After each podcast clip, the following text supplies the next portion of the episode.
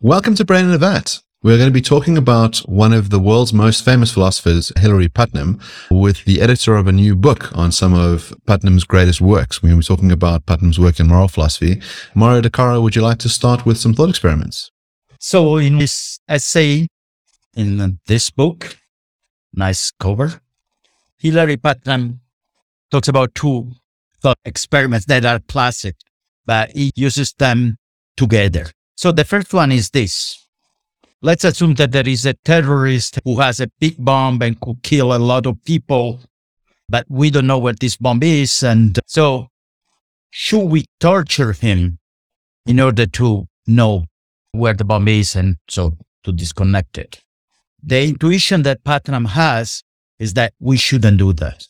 We should think about other possibilities, like uh, mm, threatening the person that will torture him or her, and um, trying to use some medicines or products that could help uh, us to get the truth. Uh, anyway, the idea that uh, torture is acceptable is something that for Putnam shouldn't be done. So this shouldn't be done. The, because the idea that torture is acceptable is so terrible that really shakes our mo- deepest into moral intuitions. Now, the point is that from a strictly consequentialist point of view, so the family of moral views that look at the consequences of actions in order to evaluate their morality, it may be that the conclusion should be that we should torture them. So, for example, utilitarian is the most famous version of this family of views. That it, it, this is the idea that a, a, an action is moral if the general benefits for society would be higher than the other possible actions.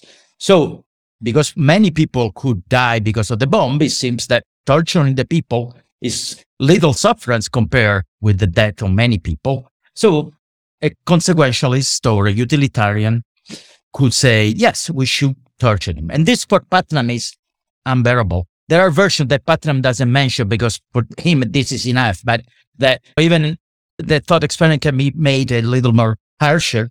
Let's assume that the, the terrorist is crazy and says, I'll show you where the bomb is if you torture that little child. This is even worse, of course. But from the utilitarian point of view, still the sufferance of a little child is much less than the death of many people. So again, uh, someone who looks at the consequences of our actions as the only way you're judging the morality of those actions may conclude that, yes, it's okay to torture the child. All this, Putnam says, shows that consequentialism cannot be taken as the last word in ethics.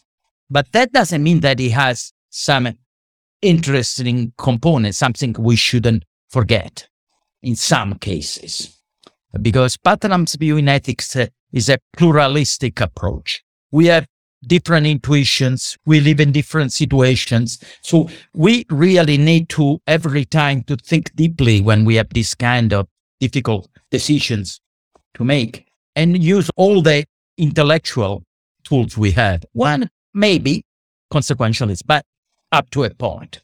So many other people go in the other direction, the opposite direction and say, look, an action is moral as long as it is inspired by the right principles. The right principle could be the Ten Commandments, for example, or some other religious uh, law. But the typical example, the philosophical example is this categorical imperative by Kant that says that you shouldn't ever use the other people as tools for reaching your own ends. And so you should respect the other person always as an end in itself. That's the idea. But also here, Putnam has a counterexample that is actually classic. So let's assume that you hide a person.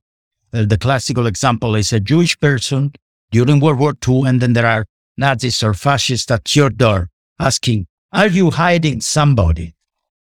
And now, according to Kant, to the categorical uh, imperative, you shouldn't lie because lying is treating someone as a mean for something else. Like, for example, saving the other person's life. You are not respecting the humanity of the person in front of you, even if he's a Nazi. So Kant has this very controversial little essay in which he says we shouldn't ever lie.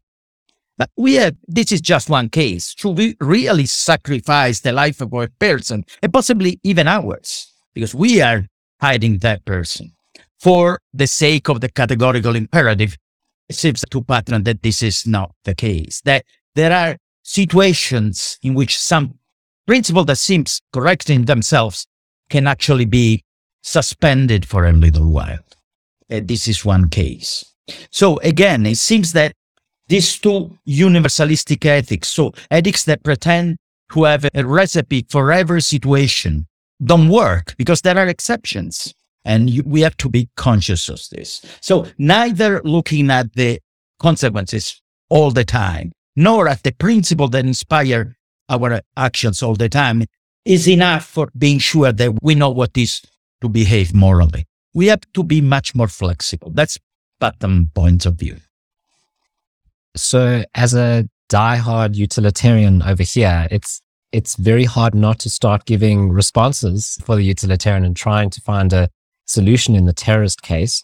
But before we go down that road, instead of trying to fix consequentialism or fix deontology, how do you combine these theories? So how do you form a pluralistic ethics in a way that's not just vague? Because that is my concern is that what you will then do is in any given situation, you won't turn to the theory. You'll turn to your intuition and say, well, this is what I'd like to do. And then you'll just pick the theory out of the group that works for you out of the plurality that gives you the justification for the decision you want to make and say, well, there you go. That's what we should do. But it, then it seems like the theory is not guiding your actions, that your intuitions are guiding the theory. Yeah, that's a good question. But the point is that you need to give reasons for your actions. So it's not that just your feelings, right? You feel that this is what you do. Now I am follow the categorical imperative. Now I'm a utilitarian and that's it. No, the idea that we should justify our actions by giving reasons, at least potentially, we should be able to give reasons. And the, the crucial point for Putnam is that arguing in ethics is not too dissimilar from arguing about rational fields as science, for example, or about describing the world, right? When you describe the world, you try to be correct, uh, and so on with ethics. We have standards there. So standard of consistency, standard of respect of some intuitions that are universally shared. So, for example, there are intuitions that Putnam believes everyone has, that there is the sadist or there is the sociopath, but we shouldn't model our ethics on these cases. So, for example, torturing children, especially for fun, is something that nobody ever should consider uh, ethical. That's uh, a principle. So it's not that for Putnam there are no rules at all, but there are no meta rules that say all the time what we should do in any case. But in single situation, this is correct. This is what we should do to appeal to intuitions that are common. And also another point with Putnam that's very important and it's controversial, but I think is correct, and many people think is correct uh, is that there is such a thing that is uh, moral progress. That's very important. So our competence in ethics has improved in the course of history. Let's take Aristotle, great mind, perhaps the greatest mind of history in ever appeared on the earth. Famously, Aristotle defended slavery on a actually an elitist basis. So some people are born to be slaves, some people are born to be masters. Now, it would be unfair to say that Aristotle was immoral because he defended slavery, because everyone at Aristotle's time thought that uh, slavery was okay, was an okay institution. Most people thought they was based on the idea that if you are a prisoner of war, then you are a slave. Aristotle had a different idea, idea who should be a slave, not the prisoner of war, but the person who was born inferior. So he had this racist view. But these were common views. So we shouldn't um, say, oh, we shouldn't read Aristotle because he was a real. Sometimes people go so far, but I think it's wrong. It would be different, however, if someone defended slavery nowadays, because there has been progress. Nowadays, no one can rationally def- and morally defend an institution as hateful as slavery.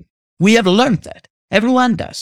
So the idea that there are cultures in which uh, things are different from ours. Yeah, but there are also universal standards. There is moral progress. We can talk with people that have different ideas. Uh, sometimes we learn by talking with others. Sometimes the other learn.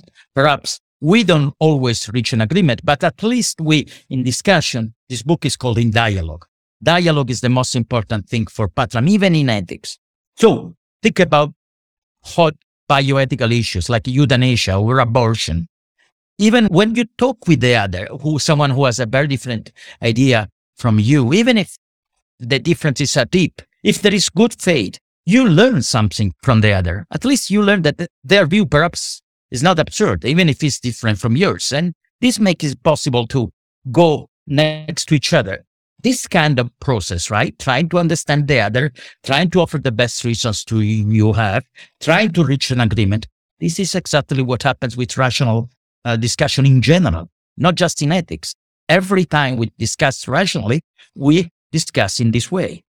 So I want to get a bit of clarity then. If the claim is that morality is like science, there are a set of, let's say, scientific laws that govern the nature of our universe. And maybe there's some areas where we go, we're not quite sure how things work. We're not sure how you tie up subatomic particles and regular particles, but we know how the theory of gravity works and everyone can agree to it. It seems like, as you point out in the beginning, that we have a series of different competing moral intuitions so that we think consequences matter. We also think that rights matter. And the question is then, how do you avoid Jason's objection, which is instead of just going, well, I've got this smorgasbord of principles and whichever one I can use can generate a certain result for me that doesn't seem counterintuitive. So if I don't want to torture the kid, I appeal to rights. If I don't want to let the Nazis come in, I appeal to consequences. But that's not how the scientist operates. The scientist says there is a law of nature, and whether I like it or not, that's the one that applies. So if you think that consistency matters, and Putnam thinks consistency matters, then you've got to be consistent in the application of your principles. You can't just pick and choose. You've got to say, well, these are the things that we utilize under all cases. And it seems like you have to bite a bullet at some point, or else you're either biting a bullet about which moral principle you use in a particular case, or you're biting a principle on consistency and saying, I don't need to be consistent on this case. Yeah, I wasn't thinking about the case in which a scientist to defend uh, the idea the Copernican system has to think to some crazy person who thinks that the earth is flat, because this is not the case. I'm discussing situations in which people talk about controversial issues in science. Otherwise, there is no discussion. Of course, there is nothing to discuss really. It's to teach. Someone is the teacher, some other one is the learner, period. No, that's not the case. I'm talking about when we argue uh, because we want to prove a point, a, a controversial point. This is the similarity is this one. When we try to find an agreement when there are different rational positions. And that's exactly what happens in science. People don't talk about things on which everyone agrees. I mean, unless one of the two is a little gloomy. But and then what, what when we talk is there are two point of view and you try to decide which is the best. And this is similar to what happens in morality. Perhaps in asymmetry is this. Putnam says there are these principles in science that we cannot find so strongly in ethics. So the idea that Putnam has that normally when we act rationally in moral discussion, we try to find solutions to problems without having a safe recipe. But this is not just the case with the ethics. When we discuss about sport or ethics, we proceed exactly in the same way. Sport ethics, politics, uh, or where to go to vacations. We don't have safe rules. And we have to invent our own rules in, the, each particular situation. In this sense, perhaps Putnam is closer to Aristotle, some point of Aristotle's ethics that is more particularist. So you have to learn how to deal in situations. To Aristotle talked about virtues, which virtue to use in different situations, and uh, practical wisdom. So practical wisdom is the ability to decide when there is a conflict of virtues, for example, in Aristotelian terms, how to proceed. You do this by learning through experience and uh, being inspired by persons that you consider wise. This is more similar to what Putnam said, thinks, even if he doesn't talk about virtues. He talks about his capacity of arguing and discussing and thinking, being open minded. So, what I worry about is that if you don't have this recipe, that some of the notions that you talk about won't be given the status that they should. So, let me be more specific. So, you talk about moral progress. What would that mean? What would moral progress mean when you say that we are able to reason better morally now than we did in centuries past? Then I'd want to know according to what standard. And then you're going to say, well, it's not utilitarianism. It's not, it's not deontology. It's some combination of them. And, and, and I'd say, okay, but explain that combination. Like, what are the rules? Is it in any given situation, an action is right if and only if it either maximizes utility or it conforms with all the duties of the agent and treats everyone as an end in themselves? Is it an or? Is it an and? It must be both. It must be both. It must maximize utility and respect everyone or is it some sort of limiting condition? So is it that we should, we should always act according to our duties, but so long as horrendous consequences don't ensue? So I just want to know the exact configuration. Did Putnam have something to say about that? Yeah. Okay. Let's assume that first that there are some issues on which we know now, perhaps we have always known that these are things that we shouldn't done or things that we should do in some particular cases. So torturing a child is an acceptable period, doesn't admit any exception. So it's not that there are no things that we are not sure about, but these are not very many. In most cases, we don't know exactly what is the moral things to do. There are conflicts. Even if one, people can be bad faith, but even if one is in a good faith, simply you don't know which one is the moral uh, attitude. So think about this. A person is very is sick. Should you tell them how sick they are or you should be more compassionate, not to tell them. I don't think there is any rule there. I don't think we need a rule. Would be a mistake to think that in these situations, you need a universal rule that tells you how to behave with that person. But also an example of moral progress, the most obvious. The scope of morality. Who are the entities who should be subjected to our moral interest. So at the beginning, it was just us and our family and some friends. But of course, men counted more than women and uh, white people more than other people. But now this is unacceptable. So all humanity count the same. But at the same time, the circle, as Peter Singer says, has broadened even more. Now in the circle, there are animals and the environment as such. Even uh, think about in our moral progress, now we consider something that people hadn't thought for many millennia. Next generations. So entity, people that don't exist yet. We have some moral commitments toward them. We have to respect them, even if they don't exist. Even if we don't behave correctly, perhaps they will never exist. But still, for this reason, we have to respect them. This is moral progress. Have we done this moral progress by obeying consequentialism or Kantianism? I don't think so. We have proceeded by trial and errors. That's the way we do. I don't think uh, this kind of progress is done following one law. Science doesn't work this way. The idea that there is one method in science is totally wrong. There is not one method in science, not two methods, not three methods. There is an unlimited number of methods. Why should there be a method in ethics? So, for some further clarity, I wonder about this. It seems that, as you say, there's a widespread consensus on a range of moral topics that there wasn't always a consensus on. So, it used to be the case that a lot of people thought slavery was okay, that you only owed duties to, as you say, members of your group, and that those intuitions have been shed. And whichever moral theory you plug in, they're going to be compatible with those other intuitions. And then we have these other cases, these hard cases where we say hmm, there's a tension here. So we generally think lying is bad, but we want to justify it in some cases. We generally think torture is wrong. And either you say it's always wrong, regardless of the consequences, or you say, look, sometimes you got to kill a kid uh, to appease the terrorists so that hundreds of thousands of people aren't killed by the nuclear weapon. You kind of lean these things. So what I wonder about is, with regards to the consensus, do we just say, look, whichever moral theory you pick, you're going to get to these results. And so it doesn't matter which one you use. It's a matter of taste. So it's just like, what do you want for dinner tonight? Asparagus or chocolate? And you want to go to Italy or South Africa? Matter of taste. Whichever moral theory you pick, it's just a matter of taste. Then do we say, okay, on the controversial stuff where we've got these clashes, now it's not just a matter of taste. Now there's stakes on the table and it matters which one you pick. And do we just say, we don't know which one is correct? It's a knowledge problem. Maybe there is some theory that would explain everything out there in the universe, some like ultimate unifying moral theory, like that scientists are in search of. Or is it to say, no, it doesn't exist. And we just sort of muddle our way through it. Is there some kind of clarity that Putnam reaches on this front? I wonder how seriously that you can reject relativism as a normative theory, but maybe on some ontological level, you go, look, I'm not a moral realist. We're just sort of pushing our way through with things that look like taste. And we hope that the world operates in some more efficient manner, but there's no true state of moral affairs. Or is it that there is and we're just trying to discover it? Yeah. Even about taste, I think there are limits.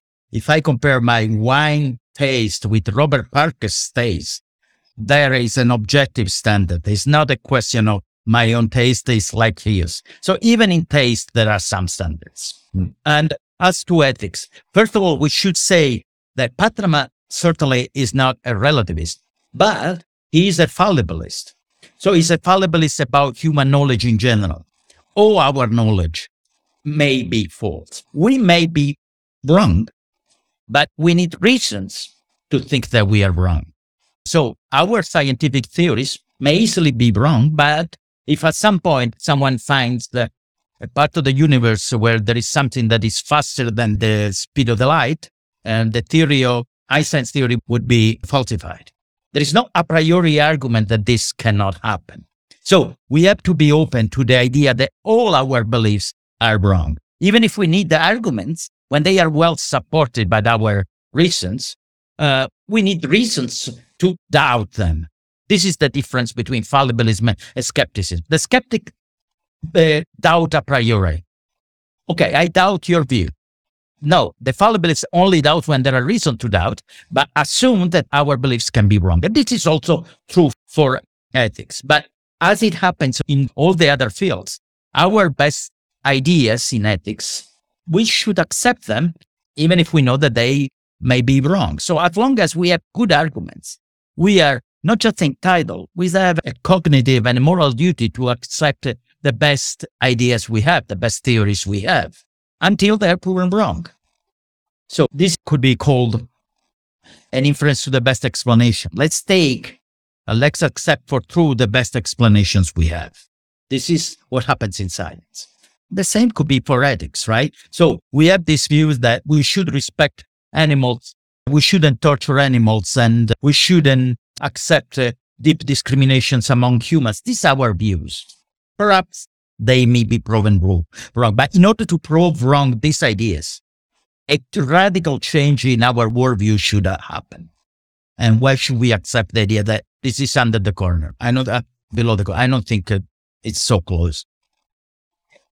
You've said that Putnam was not a relativist about morality, but I worry that it sounds like he is. So if you're saying that we shouldn't judge Aristotle as a racist because in his time, people were all racists and we shouldn't judge him as supporting slavery because everyone did then.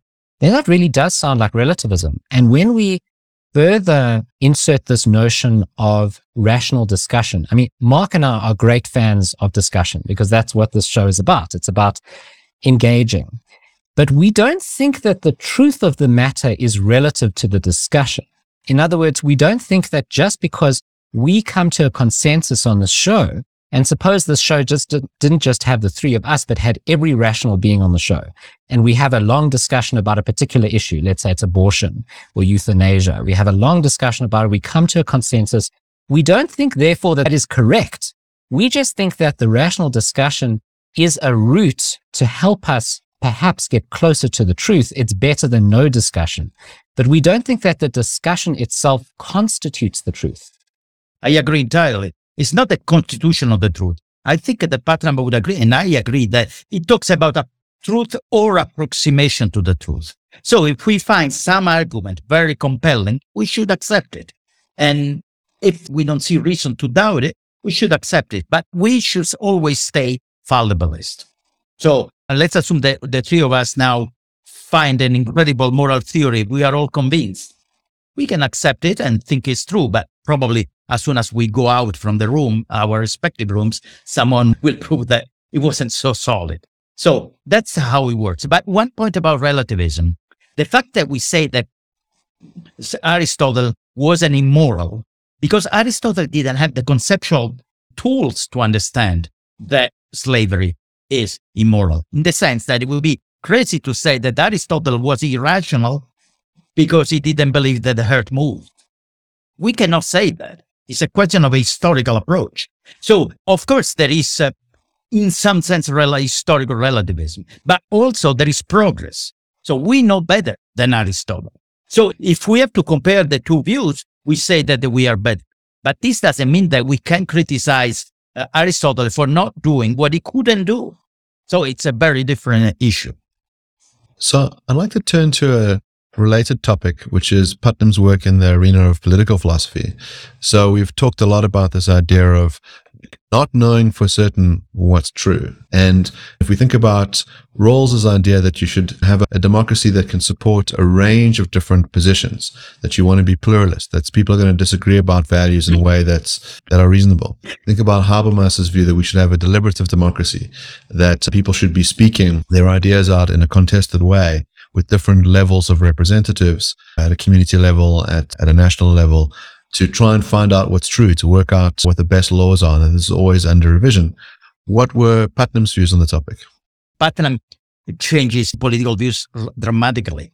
In the late 60s, early 70s, he was a Maoist and he was famously disruptive at Harvard. So interrupted other colleagues' lessons, leading groups of students entering there and trying to start discussions about politics when perhaps someone was teaching, I don't know, medieval law.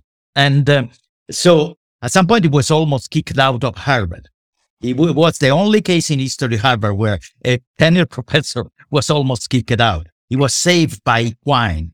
Quine was very conservative, and so he didn't agree with the Maoist ideas that Putnam had, but respected him deeply. So, so at that point, he was a Maoist. Then he became a radical, more conventional radical, but then eventually he was a, I would say, a traditional liberal. So has similar ideas to Rawls, uh, Habermas, or Scanlon.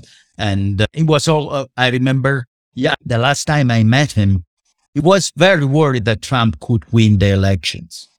He was extremely worried about Trump. So he was a traditional liberal, was very, very interested in politics. Perhaps with Habermas, had an issue about Habermas formalism. So it's not just a question of respecting the forms. Democracy has to go deeper than that. And I remember these discussions with him actually. So he said things you can expect from a liberal. So he was against that penalty, against limiting violently the immigration and all these things. And was a democratic, but also he saw the crisis of democracy. Uh, the crisis of democracy uh, caused, for example, the money, the huge amount of money that can condition uh, electoral campaigns and uh, corruption and all these things. So when he died, he was sincerely worried about the state of democracy in America and in, and in the world. So, how should we approach political science according to Putnam? Should we also have a dialogue? So, should we have dialogues between today, it would be the right and the left, to try and find some sort of solution in the middle? Or is the solution on one side? So, you mentioned he was more of a liberal. Would he say that dialogue is unnecessary because the right has it wrong? Look, uh, good question. When I say that dialogue, I also say you should respect the other. You should talk with them, and perhaps you will change your mind. But, some, but on some things, Putnam would change his mind. That penalty is unacceptable, and discrimination is unacceptable, and all these things. So these are uh, limits that you cannot pass. But still, if you talk with people that don't respect these things. You should try to convince them. I see exactly again in, in any rational a discussion, right? Sometimes we are both confused, and that's a situation in which the dialogue is very easy, right? Because no one has a, an alleged truth to impose. But when you believe sincerely in what you believe, it's not that you are going to give it up because the other doesn't agree with you, but you have to discuss in a good way, in a rational way. Putnam was actually one of the, that's probably the smartest person I have ever met. Was difficult to talk with Putnam paradoxically because he understood what you were trying to say. He reformulated it with his own words before you really spoke. And he already had the objection. So was, that was the idea or any change his mind once we were writing, we discussed free will. Let's say if I can uh, talk about this. Uh, so we had this idea, uh, indeterminism, uh, quantum indeterminism. Quantum indeterminism uh, is the necessary base of free will. This is an idea he took from uh, Elizabeth Anscombe. And he went by through the analysis of the main interpretations of the principle of indeterminism, the uncertainty principle in quantum mechanics according to the different views. And at some point I asked uh, Hilary, but the uncertainty principle is ontological or epistemological? And he said, no, this is irrelevant. And kept exposing his ideas that indeterminism is the basis of free will. So liber- a libertarian view is called. And after one week, I received an email and he says, no, you were right. I was switching the use of uncertainty principle in the different situations. So really, I abandoned my idea. And so he brought, I had written a draft on an article we co-authored in which he changed his mind. So Hilary Putnam, one of the greatest philosophers, had this very well-rooted idea, but when he heard an objection that on which he really thought about, he changed his mind. So he himself could have been the paradigm of his idea of a rational dialogue. So the structure of the book is really looking at Putnam's work over a long period of time in a vast variety of different areas. And it's him engaging with the giants of the day. We recently had Martha Nussbaum on the show to talk about disgust, and one of the chapters he engages some of her ideas. How do you understand this value of being able to engage your opponents what is the best methodology to do that? So our purpose on the show is that we thoroughly enjoy disagreeing with our guests, even if we might privately agree with them because we think clashing swords is a very useful way to get to the truth. We also think doing it with the utmost kindness and respect is the best way to do that. So we never launch any kind of personal attacks at our guests. And our views have shifted. Um, we think it's quite rare for someone to publicly change their minds.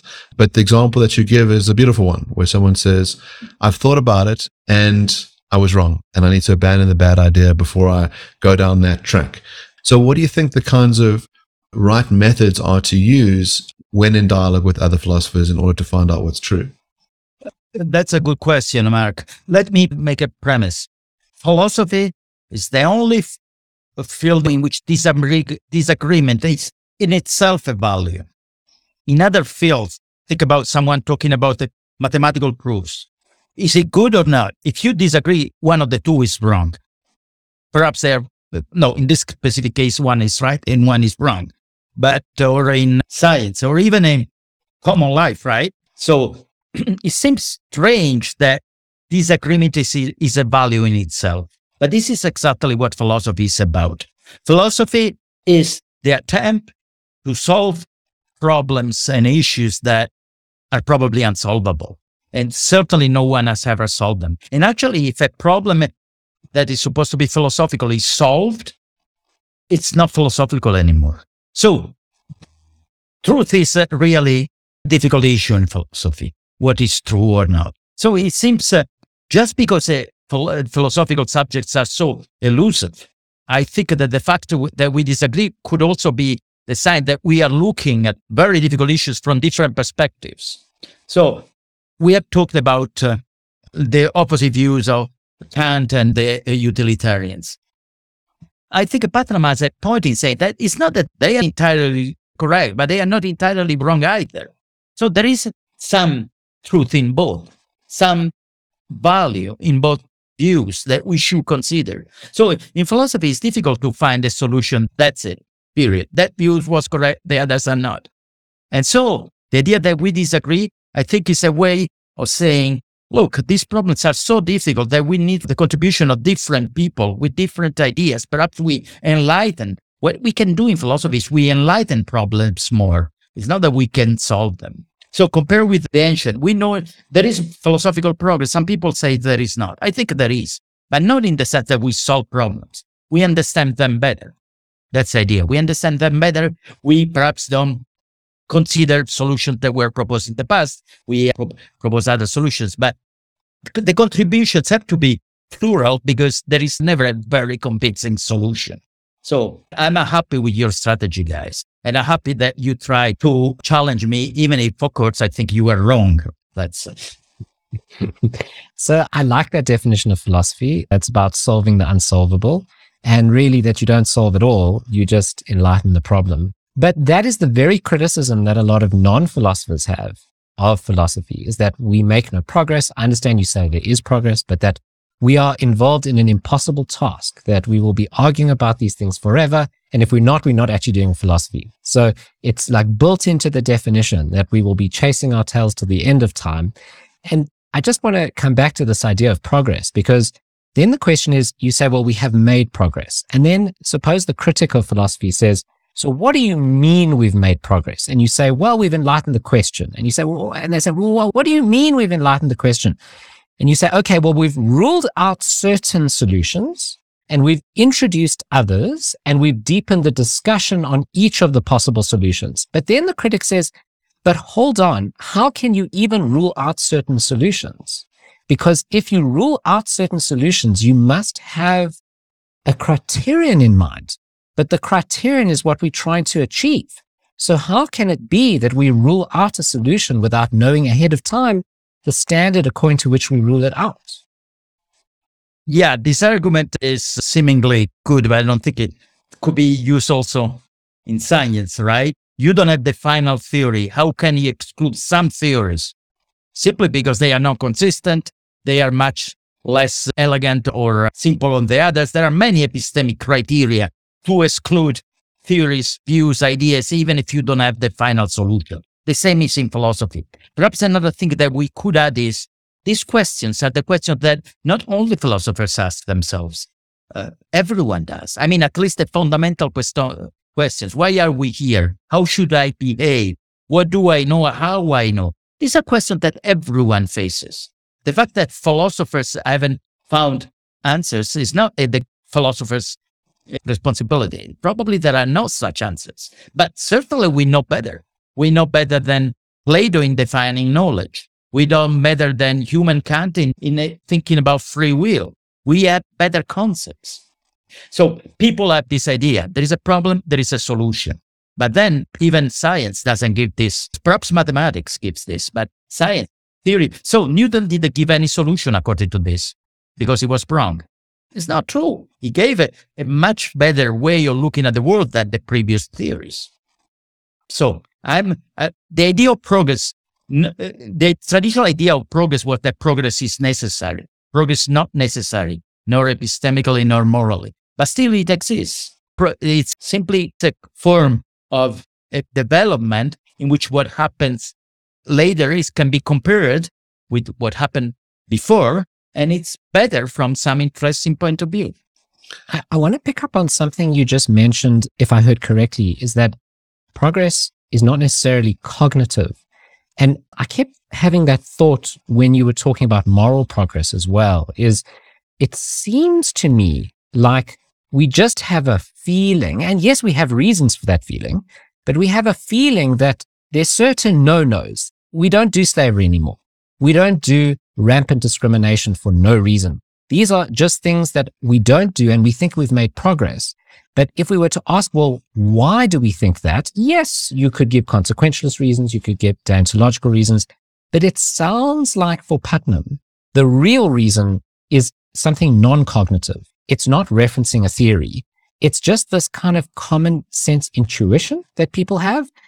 And it sounds like that is what's driving a lot of this force to progress. Yeah, it's not just common sense because common sense, of course, is modified by scientific progress as well. So it's a combination of things.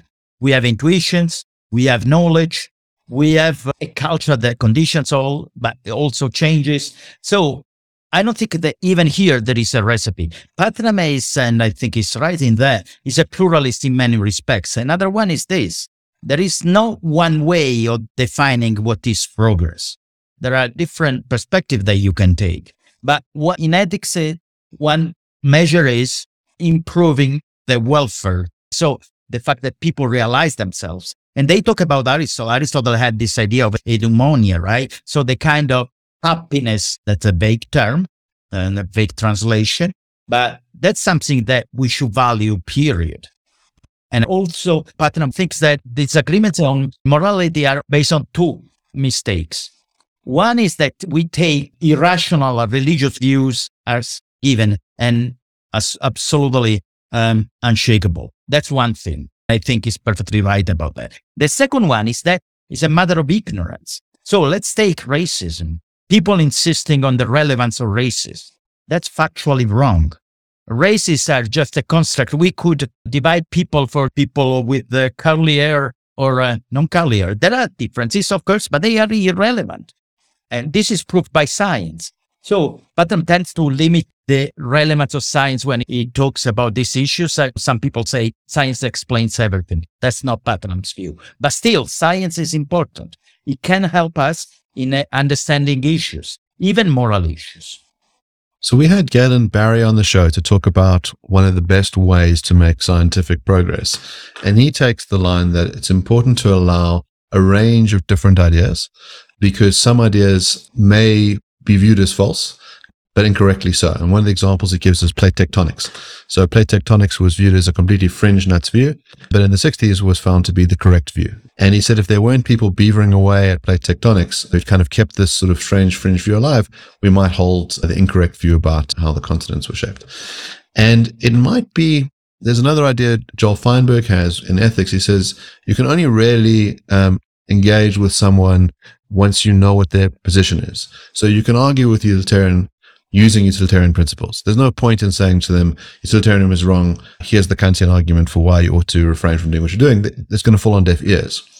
So you can have these different silos and you might be able to make progress within the silo. So utilitarianism has refined over time. There's different accounts of whether we should think about pain or pleasure or desire satisfaction or what counts as utility, how broad it should be, who should be included in the net. And you can have all this kind of progress and you might end up having a consensus among utilitarians as to what the best version of the account is. We then wind up with a series of rivaling silos.